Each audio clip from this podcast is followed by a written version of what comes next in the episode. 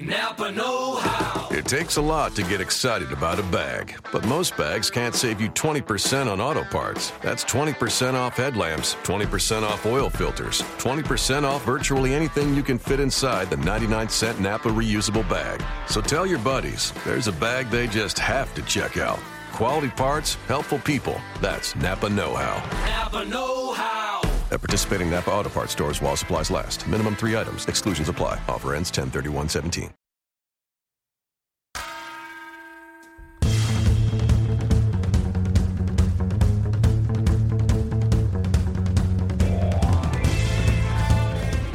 You are Locked On Pelicans, your daily podcast on the New Orleans Pelicans, part of the Locked On Podcast Network.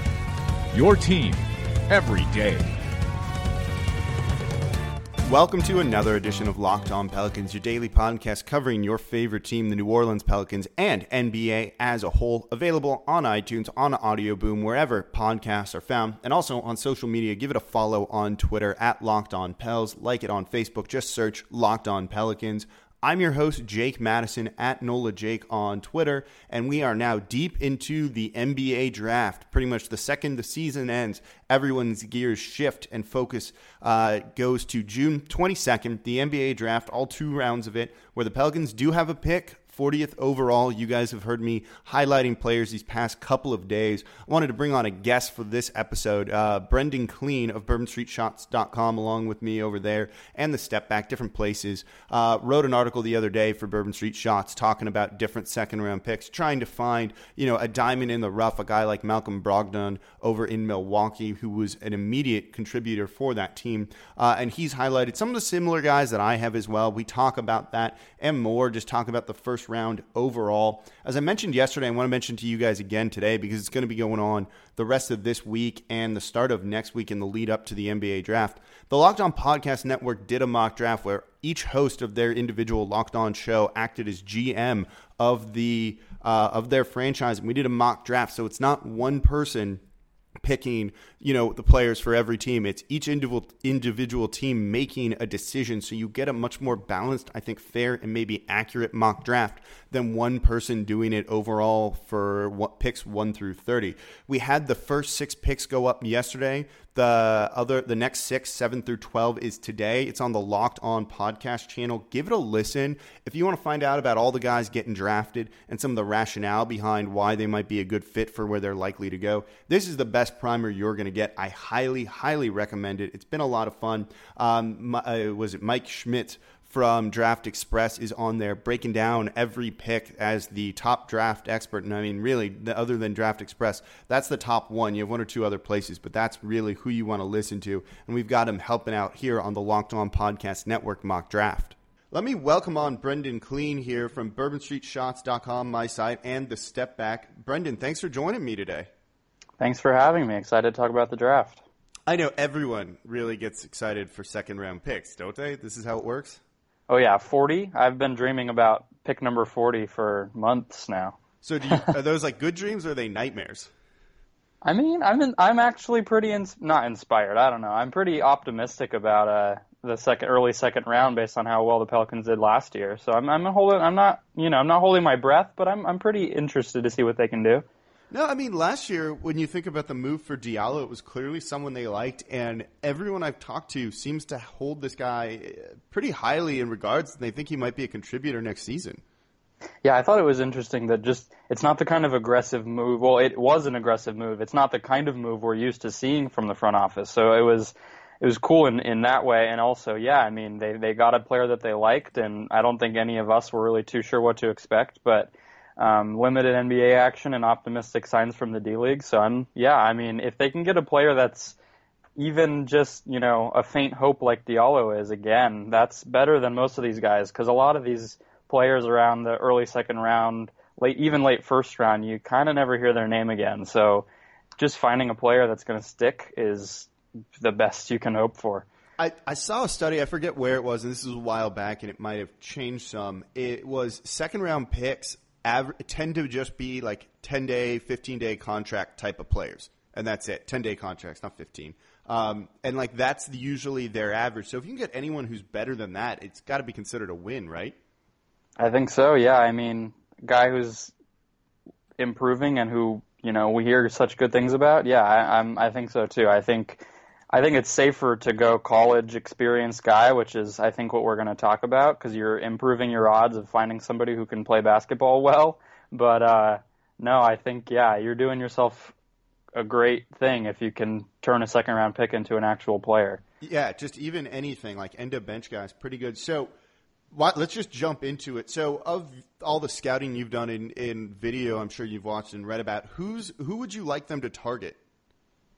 Well, I think um, – so the piece that I wrote on Bourbon Street Shots about the second round was, at that time, uh, Draft Express had the Pelicans taking Derek White from Colorado um, at forty, but I think just following on Twitter and kind of seeing the reaction to some of his workouts and, you know, as the – process gets further along, I, I, I don't imagine that he'll fall that far.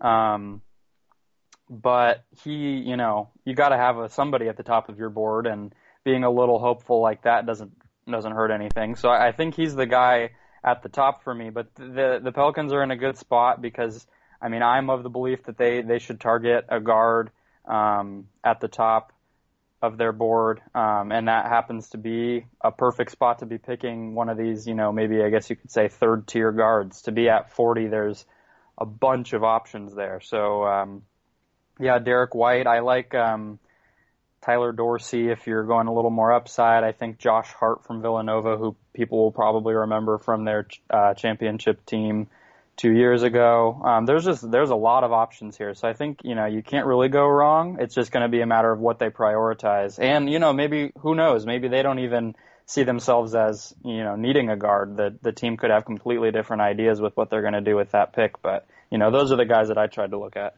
Yeah, so I was about to ask, and then you kind of went there. With Derek White, you know, is he fitting the kind of mold of the player? So, I mean, maybe that's where we should start before getting into some specific prospects. So you think they need to go backcourt with this pick, and I'm inclined to agree with you. And I think we're just in the same on the same page with this. You take college experience over raw upside at this point, don't you? Especially if you're this Pelicans team that needs people to maybe contribute sooner rather than later.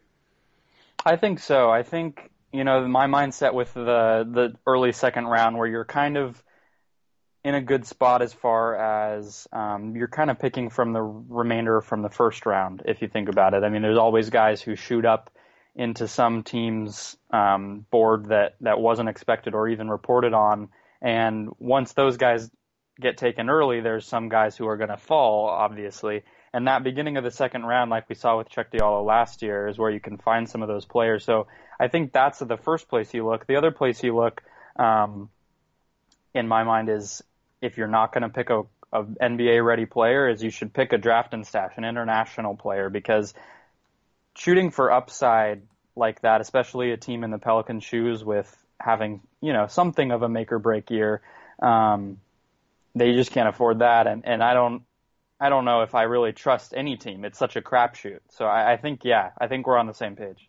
Yeah, you've just got to get someone who you think might be able to be like a, a spot starter or be able to step up when someone goes down. And it's not like the Pelicans have a ton of salary cap flexibility and room to do much. So whoever they're going to take in the second round, I'm sure is going to be asked to be a contributor, maybe in some capacity, either this coming season or the season after, and they kind of need that. So, you know, I think we're both of the mindset Derek White, who's the who's out of Colorado, isn't going to be there after that. Have you watched much of Edmund Sumner, who's from Xavier, who I think Draft Express has the Pelicans taken now? I haven't. I mean, I, I think we all ended up seeing more of Xavier than we thought this March if we watched the N C double A tournament. Um, and, I mean, I remember hearing his name, and, he, you know, you, the, the broadcast kind of points you toward the guys you, you should be watching if you're not too – experienced watching, you know, some of the deeper college teams. So, I mean, I remember being impressed with his scoring ability, but I uh, I was not expecting the – I think he's – he I, I didn't even see him when I was doing this uh, piece the first time, so I think he's been shooting up. I, I mean, it would be interesting to look into some of the workouts and things that he's been involved in to see what, what's causing that jump, because – Um, you know, especially if the Pelicans are in a position to take him, I'd want to know more. Yeah, I mean, so how do you – how important for the second-round pick, especially if they're going backcourt, is going to, is three-point shooting, in your opinion? Well, I think you can see, I mean, I, I, I highlighted Monte Morris from Iowa State. He was the only one of the five guys that I looked at in the piece I wrote that wasn't an above-average shooter. I think, especially with losing Buddy Hield in the DeMarcus Cousins trade last year, um, and then the fallout of watching that team struggle to space the floor in the aftermath of that trade, uh, you're, you'd be silly to not value that. I mean, you can see with, with what the team was looking for in the ten-day contracts and, and D-League call-ups that they were uh, rifling through by the end of last year, Hollis Thompson, Wayne Selden. I'd imagine that both of both you and I are, are leaning toward that type of player with the second-round draft pick this year because we were, you know, we saw what they did with those end-of-bench guys at the end of last season. So I think they'd pick up right where they left off, and this is an opportunity to to pick from a much bigger pool rather than the, you know, the end of the season, who hasn't gotten called up yet, guys that they were going through, you know, in, in April and May.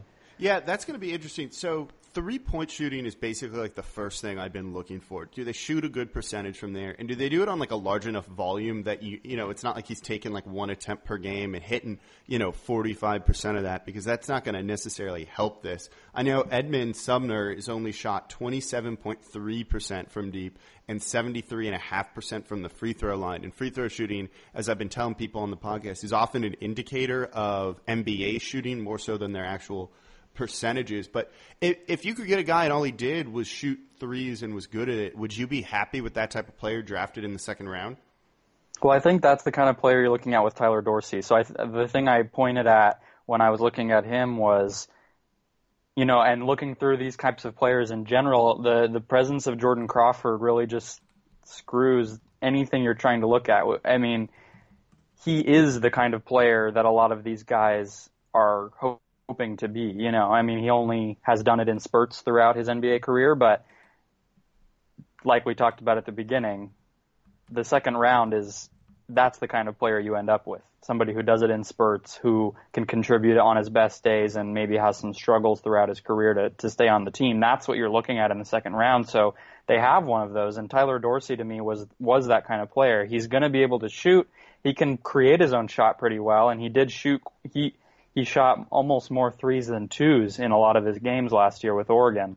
Um, so he he's exactly that kind of player. And, I mean, I guess, yeah, how you feel about him is, is going to go a long way with what you think the Pelicans should do. I don't think he plays enough defense. I, I, I think somebody like um, White is appealing because they have the size and the shooting. I think size is, is almost the second most important thing, almost right up there with shooting. Yeah, I mean, that that brings up a guy like Damian Dotson out of Houston, who's got good size for a two-guard. He's six five, six six in that uh, area and shot, uh, you know, over forty-four percent from three last season on seven point six attempts per game. That's one of the guys I've been leaning towards, where just get some length on the court, maybe grab a couple of long rebounds offensively if you can, and hit some threes, and I'm going to be happy. Even if you get any kind of, uh, you know, defense out of him, I think that makes it even better, right? Yeah, I think so. I mean, yeah, you're you're not really – I think I'm maybe getting ahead of myself hoping for a two-way player at, at forty. Um, but I do think that there's guys who, you know, Derek White, again, not to go back to him, he's just a good example of all these things. He's he's almost twenty-three years old. He's a very old college player. He transferred from a junior college before going to Colorado. But that was, you know, another thing I tried to look at with a lot of these guys um, – is their age. Ed, Edmund Sumner, the, the player that, that Draft Express does have on the Pelicans uh, spot, is is twenty-one. Josh Hart is a four-year player from Villanova, so he's, you know, twenty-two, twenty-three as well. A lot of the players around this range, and so you are going to get a little bit more of both sides of the ball if you're picking an older player. But I agree, yeah, if you can get somebody who's going to be able to knock down shots, you don't really complain. They couldn't get that from any of the players, really, that they were cycling through at the end of last season. So even filling that obvious hole with this team is going to be a win from the second round. Yeah, I mean, even if it's just kind of a, a spark off the bench, and I know the Pelicans kind of have that in Crawford and the instant grits and everything, which is really nice, but you still need more. And, you know, again, I don't necessarily trust that one season from him last year. Have you thought about a guy like Wesley Awundu out of Kansas State? This is another guy that fits like all of the profile we've been talking about. He's six seven. Uh, can play the two or the three. He's got good height, um, and kind of seems almost like a two-way guy, but the only reason he wouldn't go necessarily in the first round is because he's twenty-two and a half. Yeah, I mean, all of the uh, Draft Express has him at fifty-five right now, which is shocking to me because I feel like every time I listen to or read something from any of the draft guys that I that I trust, they all are raving. You know, it just screams that it's going to be Uh, higher than, than what's being mocked on, you know, any of these sites. They all have him going at the bottom of the second round, but I really don't know how he makes it there because you're right, he's a freak athlete. I mean, I'm not going to pretend that I watched Kansas State. No, I but don't I, but I definitely, but I definitely have gone back once I started hearing this guy's name. I mean, I didn't know anything about him, and I felt silly that all these, you know, people loved him, and I didn't have any idea. He's a terrifying athlete, and you know, has the exact makings of a three and D player at six seven. Somebody's going to be able to play the two and the three. Um, he's already seems to be pretty filled out physically, and yeah, I mean the Pelicans are probably going to have a shot. If I mean even even rising from fifty-five, you'd think the Pelicans would be able to pick him at forty. So I just don't know if he's the kind of player that's going to be able to put, to produce right away, like we're talking about. If he's uh, so raw. Yeah, of all the guys we've talked about, I think he's the rawest and maybe has the highest ceiling, but I think the Pelicans need to target higher floor guys and lower ceiling guys. Maybe, I guess it makes them more of a sure thing if there is such a thing in the second round. And now I sound like a crazy person talking a little bit. You've mentioned Josh Hart, and I think this is a guy uh, Pelicans fans are going to really like and know of, which probably helps a little bit. What have you seen out of him? Well, I think he's going to be able to create his own shot driving to the hoop. Um, that's what his game was based on. He was a Player of the Year candidate last year with Villanova for that exact reason. Uh, I think he's another guy who, at, at you know, as a senior, as a four-year player, is grown into his body enough where, you know, if if the team can play good defense, he's not going to necessarily negate any of that when he's on the floor. And I think he's a you know, versatile player that can probably play the one or the two. And if the Pelicans do keep up with three guard lineups like they, you know, are hoping to do next to their two bigs, uh, he's probably somebody who could survive on the floor with, you know, with what the Pelicans already have, switching or defending up a position if he needed to. I, I really like him. I know I've seen around, you know, the internet people really not liking his defense. And so, you know, I don't know how much you'd want a player that so many people are already down on his defense before even playing in the N B A. But at the same time, these guys have never played in the N B A, so I don't take those super ultimate high or low from from these guys too too you know much, because it doesn't really make sense to me how you could be so certain of something. No, isn't that like what we're supposed to do? Just come in, you know, hot takes flying, and just be like, this guy's going to be bad, this guy's going to be good. I think that is what we're supposed to do, but I want the Pelicans to win games. So yeah, we're doing this a... wrong, aren't we? yeah, I think um, so. So you mentioned Frank Mason from Kansas earlier, and I talked about him the other day. I think this guy's he's like a weird prospect to look at because he kind of has everything you'd like to see out of someone, and then you look at his height, and it's actually like kind of a big concern there, don't you think? I think so. I pointed uh, in the piece I wrote to, uh, you know, Pelicans fans have firsthand experience with somebody like this. I think a lot of his uh, – he's not even as good a passer as Tim Frazier, but he, you know, has a lot of the same issues where he's he's going to have a size disadvantage on just about every player he defends. He's not a, you know, he's not a Chris Paul type either, where he, he has such good balance and strength that he makes up for it. Um, he he's a really awesome transition scorer. So, you know, if the Pelicans do want to push the pace, even in select minutes, which I think any Alvin Gentry team is going to do regardless of who the big men are that, you know, they're focusing the offense around, that's still going to be a part of this team. So I think if you're, you know, if you're excited about that and think that can be an advantage for the Pelicans, then Frank Mason's a good option. I mean, he, he has the shooting and the, the driving game, so he's a pretty well-rounded offensive player. It's just a matter of, you know, some players never get past that size problem. And Tim Frazier is a good example of somebody who that's still plagues him even after getting stability financially last year and signing a contract with the team. He he he wasn't able to constantly, consistently be on the floor. So you wonder, you worry with something like that. And they also already drafted a guy kind of like this in Pierre Jackson, who you know, lit it up in the D League, but was never made it into the N B A whatsoever. He was on the team and they traded him, I think, to Philly, was it? And led the D League in scoring one year, but his height and everything just kept him out of the N B A, even though I know he thought he should be there. And, you know, at, at that point, as much as you don't necessarily care about stuff like that in the second round, it's a bit of a concern. Yeah, I think so. I think, you know, like we're talking about, there, there, it's a, it's a game. It's all a matter of priorities and, and scouting, but I think there is some sort of, you know, safeguarding you can do with guys where you're really just trying to limit the number of potential downfalls of a player. You know, there's guys who, and then that's the definition of a high floor, but, you know, you can kind of give yourself a little more leeway by taking somebody whose worst case scenario really isn't all too bad. And I think somebody like Frank Mason, if, if they do have a career like, like Pierre Jackson and you never get any contribution from him, I think that's a loss. Yeah, you, especially when you're kind of in this win now mode and you need to get people to contribute to this team, even if it's very little in some capacity somewhere, because you're not going to go out and spend big on free agents. And if you can get it from the second round, you can't risk it on a guy who you think is borderline not going to make it in the N B A.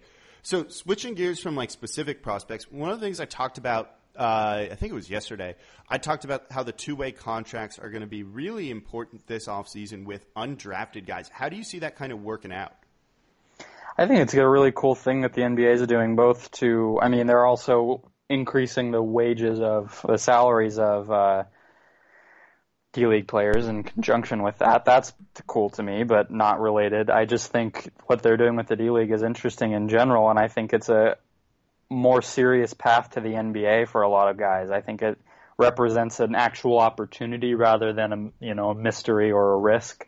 So I think there's going to be, you know, maybe some players who who see the D League as more uh, of a of an option for them, and I think the Pelicans can benefit because, as we've seen the past, you know, I don't even know. I, I did early in the offseason a ten power ranking of all the ten-day guys, and it was somewhere in the twenties of, of the players that the Pelicans have had over the past three years. So um, a team like this makes it makes so much sense for them to really invest in figuring out how it how it can work to their benefit, and, and then, yeah, scouting guys that could potentially fall out of the draft, or, you know, even seeing how it would work with their pick at forty.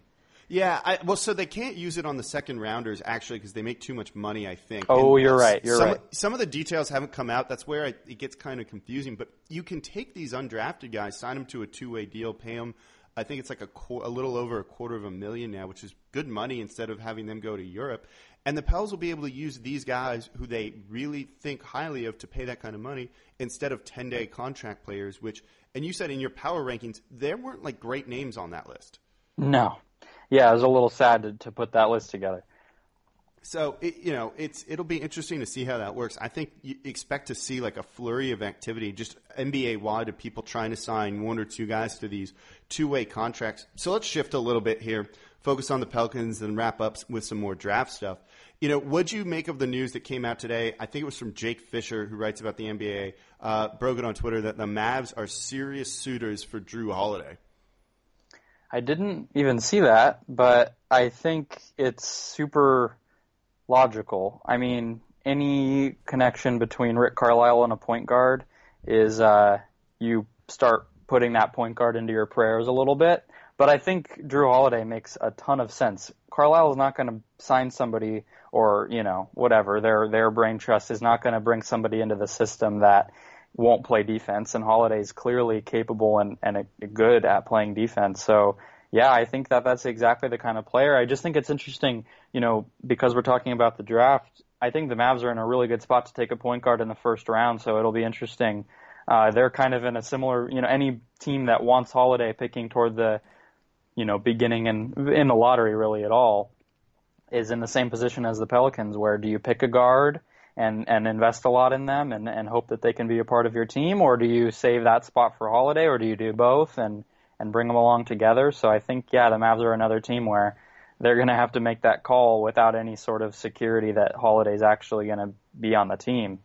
Yeah, they they are in a weird spot, and I think you're right, where they're sitting in the draft, it's looking like prime point guard, like second tier of point guards, I guess, yeah. from the top guys there for him. So what's you, how do you feel about Holiday? Are you in favor of the Pels re-signing him or not, or does it depend on the number?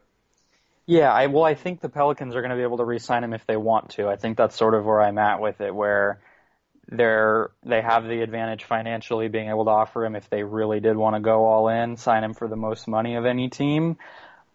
And I think, you know, there's no really indication nor reason why he would want to leave. So I think if they're ready to pony up and they can, you know, negotiate the right deal for him, they're going to be able to get him. But I... I don't know. I think it'll be, yeah, I mean, the number is obviously going to determine all of it, but I, I think I'm more in the camp that, you know, maybe you take a guy like we're talking about in the second round, you already have Tim Frazier, and, and maybe you invest that money elsewhere, but I, uh, I I just think that would be a super sad day anyway, so I really don't know. It, it It's going to be extremely interesting, and I don't think it should just be something that's interesting to Pelicans fans because, you know, He's a he's gonna wherever he goes he's gonna make an impact, and the amount of money he makes is gonna, you know, another thing I wrote about in the offseason is he's part of this new this wave of point guards that's that's re-entering the market after they all signed deals four years ago or five years ago. So George Hill, Jeff Teague, I mean obviously Stephen Curry, but he he won't really be in the same money range as any of these guys. But it'll it'll also work to set the the the market for for all these guys. So I think it's it's interesting from like three or four different levels. Yeah, there's a bunch. I mean, he's never been an unrestricted free agent. This is like the first time where he's going to earn serious money. I mean, he's made forty-something million, which is a ton of money, but yeah. It's not like big-time N B A money like he's about to get offered. Is there – so what's what's the amount or number of years you feel comfortable if you're, you know, looking at this from a Pelicans perspective given Holiday? Well, I think I – I think the years are going to probably, he's probably going to get signed for four years from any team that, that wants him. He's not thirty yet. Um, he's not really, he's on the upswing from his injury, you know, past. He's not, he's not still stuck in that, at least, you know, currently. That obviously can change in a single game, but I think teams are going to be more optimistic than the Pelicans are, and Pelicans fans especially are, who haven't had to go through the up and down game to game of is Holiday going to play tonight. So I think whoever signs him is going to be for four years. And I think somewhere for the Pelicans, somewhere just under the max is where I'm comfortable if they do end up deciding that's the right path. But I would really just hope that they had a plan in place for the rest of the roster if they did that. And they don't really, like we've been talking about, have too much wiggle room there. So I, you know, we're going to know the draft, the draft pick before we know the Holiday situation. So I'd, I'd love to see them nail get a good player at forty, and I'd like to start hearing some rumors of young uh, two-way cheap players that they're targeting in free agency apart from Holiday. I mean, his brother is a good example. If I mean, that might uh, – I was joking around with somebody the other day. If these players are gonna are bound to end up on the same team this summer. They, they so. want to play together. I can tell you that much from talking with people and from talking with Holiday. I know they would like to play together if they can. Uh, I don't think it's going to be like the number one factor in their decision, but no. I bet that's something they're. It's definitely something they're thinking about and considering. Well, and I think the culture in New Orleans seems to be something that Holiday is a plus for Holiday and his decision. So I think, you know, they're. We don't ever know how that kind of thing works. I mean, the the Morris brothers are a good example of the strangeness that can be involved in in people making basketball decisions a part of personal decisions, but. It's it'll be interesting, and I do I agree with you. I think it, it is more of a factor than uh, you would think, especially because they're both up for signing new deals at the same time, and both have never really had the opportunity to do that individually. So I think there could be something where they both go somewhere, and maybe they take a pay cut, or maybe they, you know, some sort of agreement there. But either way, I want them to have a plan in place, regardless of whether he comes in or not. How confident do you feel in Dell Demps putting together that plan or being the guy to execute the plan? Yeah, I think that's where I tend to think that that Holiday is the best bet because that's a sure thing. We know what Holiday can do. We know what he can do within this system on this team. And aside from that, I, I don't think we have much evidence that the other side of it will go as well. I, I, I know. I, I hate just every time I talk about the Pelicans for more than ten minutes, I start, you know, you get like, crapping, nervous, crapping don't on you? Dell Demps. Well, oh, I was, yeah, I was oh, just going to say we end up there with it, and it's just like, well, do you trust Dell Demps to make X decision? And it's like, I really want to say yes, especially I think he earned the benefit of the doubt in February, but no, I don't think we can say with one hundred percent certainty that that, that would go any better than signing Holiday to a above market deal. I, I just, you know, it's a matter of confidence, and that's a good point. I never thought of it like that. Especially in a season like this, it's just, yeah, I, yeah.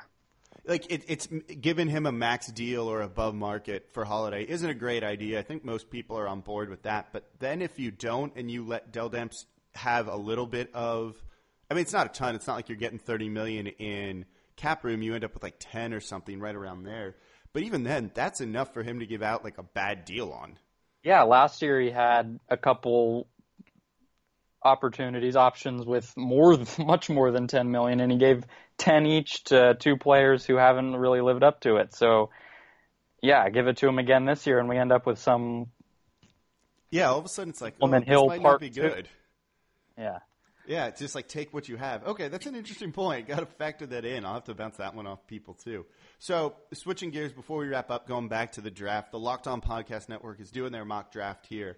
Um, and we had the first six picks come out yesterday, where the Celtics took Fultz, Lakers took Ball, the 76ers went with Josh Jackson out of Kansas, small forward. The Suns took Jonathan Isaac, the forward from Florida State, Kings De'Aaron Fox, and then the Magic Dennis Smith out of N C State. Among those, any surprises?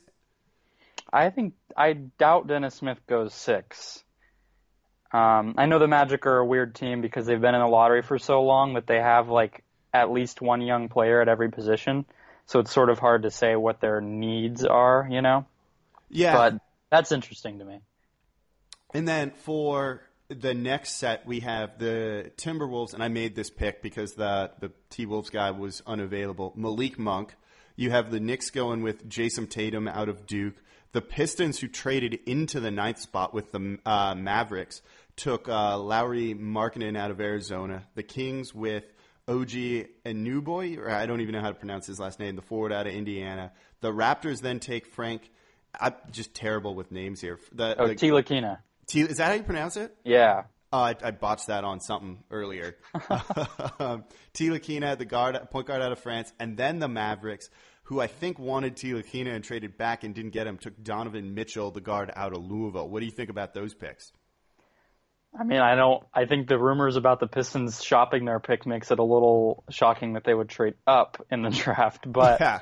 but I uh, no, I think that's about how it goes. I like Mitchell. I wish the Pelicans were picking. Uh, if they had ten, that'd be really nice. But um, that's just. He seems like he'd actually be a great fit on this I roster. Th- I agree, yeah. He's a perfect three and D guy, and he's a way more of a sure thing than any of these second-rounders we're talking about. I think he's the kind of player where you're going to look back and think, you know, one of the guys in the high lottery is bound to bust. Somebody like Smith or Tatum or, or Markkanen is bound to not hit, hit as high as their draft selection, and then in three years when we do these those retroactive mock drafts, we're all going to say, why did – you know, some team not just pick Mitchell and say screw it and pick the surest thing, but but no, I think that the, the lottery is cool this year because I think it's there's gonna you're gonna get good players all the way through. There's not you know the team who's just sitting there at the end picking whatever's left. I think they're all going to be pretty excited to get whatever they get.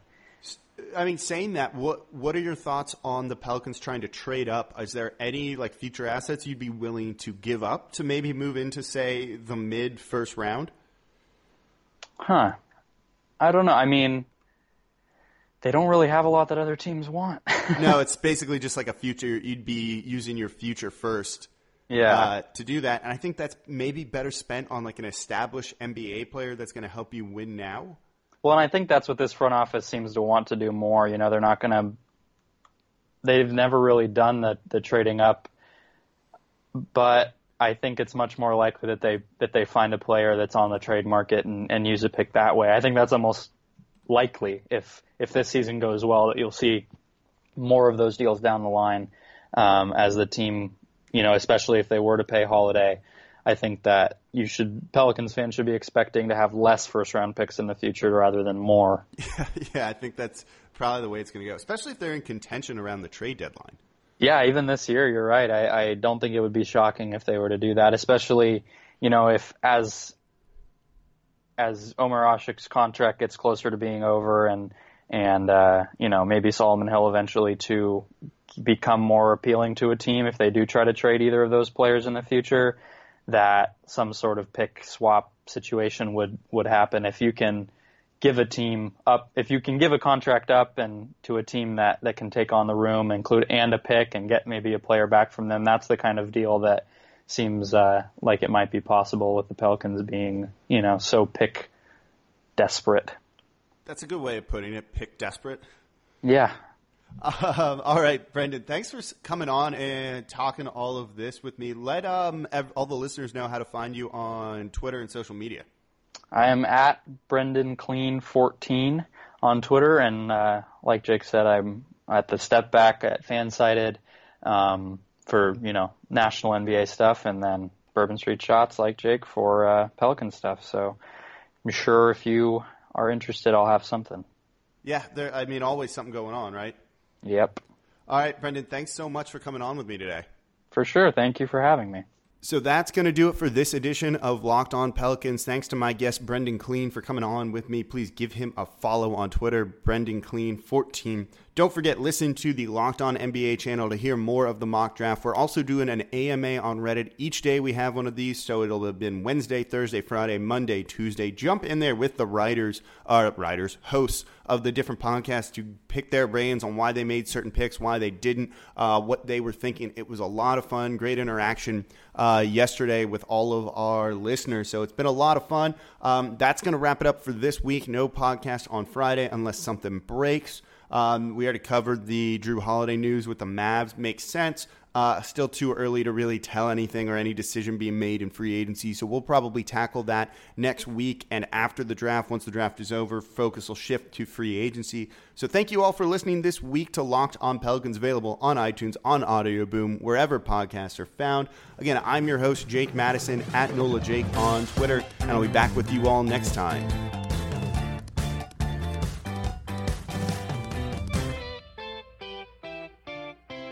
Napa know-how. It takes a lot to get excited about a bag, but most bags can't save you twenty percent on auto parts. That's twenty percent off headlamps, twenty percent off oil filters, twenty percent off virtually anything you can fit inside the ninety-nine cent Napa reusable bag. So tell your buddies, there's a bag they just have to check out.